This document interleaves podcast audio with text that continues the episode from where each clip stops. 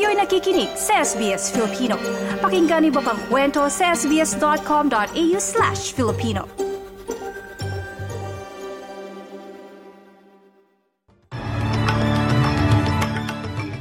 Sa ulo ng mga balita ngayong ikalabing tatlo ng Oktubre taong 2023. Israel nanindigang walang humanitarian exception sa pag-atake sa Gaza Strip. Mga opinyon sa pagboto sa voice referendum, alamin. At apat na Australiano pinarangalan ng Queen Elizabeth Prize for Engineering.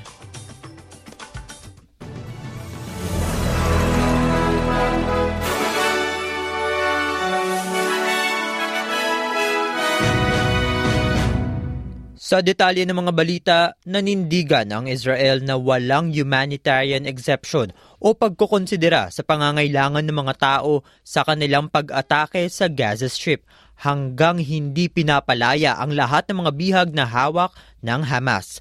Ito ay kaugnay ng pag-atake ng mga kasapi ng Hamas nitong weekend kung saan inatake ng mga armado ang ilang bayan sa Israel na kumitil ng hindi kukulangin sa isang libo at tatlong daang katao. Ayon yan sa ulat ng Israeli military.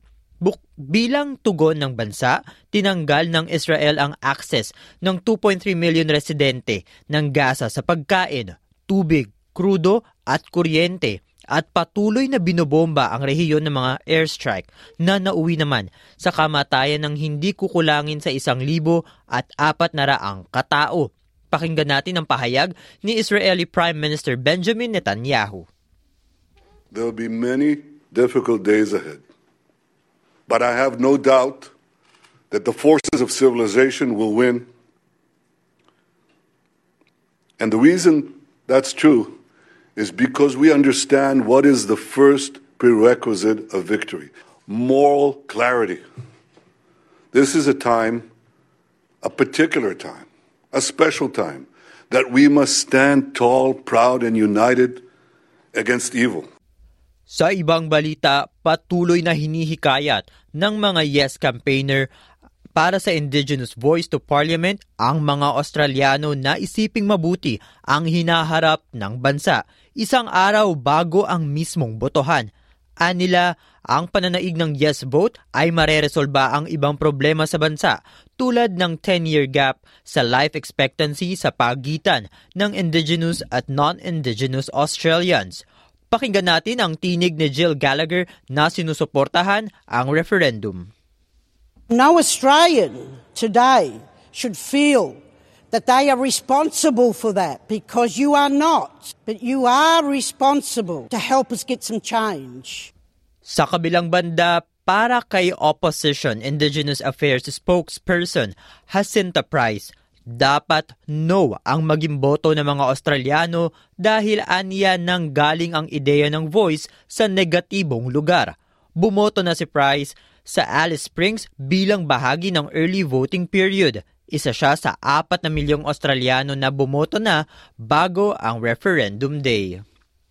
As a country, we need to reflect on how good we've got it so that we can move forward together with, with positivity and stop trying to make changes that are born out of grievance. That's what we need to do as a country. That's how we'll get results.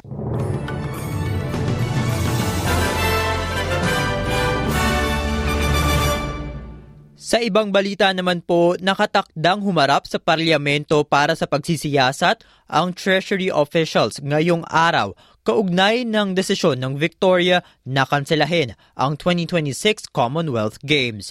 Matatanda ang inanunsyo ng Victorian government ang pag-withdraw nito noong Hulyo dahil umano sa bilyong halagang maaaring magastos kung itutuloy ang nasabing event. Apat na Australianong scientist naman ang naparangalan ng world's most prestigious engineering prize mula kay King Charles III dahil sa pangunguna nito sa renewable technologies. Naimbento ni na Professor Martin Green at Andrew Blakers kasama sina Jinyuan Jianhua Zhao at Awa Wang ang solar cell technology na nakatulong sa pagbaba ng halaga ng mga solar panel sa 80% sa nakalipas na dekada. Nakuha nila ang Queen Elizabeth Prize for engineering.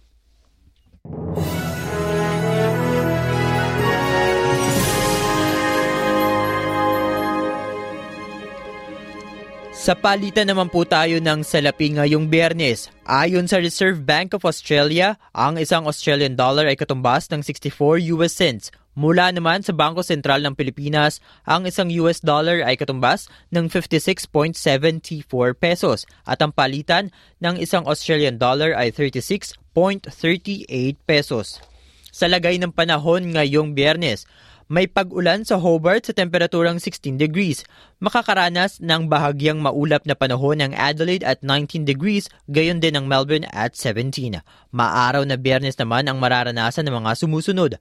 Perth at 31, Canberra at 19 degrees, Wollongong at 21, Sydney at 23 degrees, Newcastle at 24, Brisbane at Cairns sa temperaturang 32 degrees at Darwin sa temperaturang 36. At iyan ang mga balita sa araw na ito. Ako po si Martin Tuanyo para sa SBS Filipino. I-like, i-share, mag-comment, sundan ang SBS Filipino sa Facebook.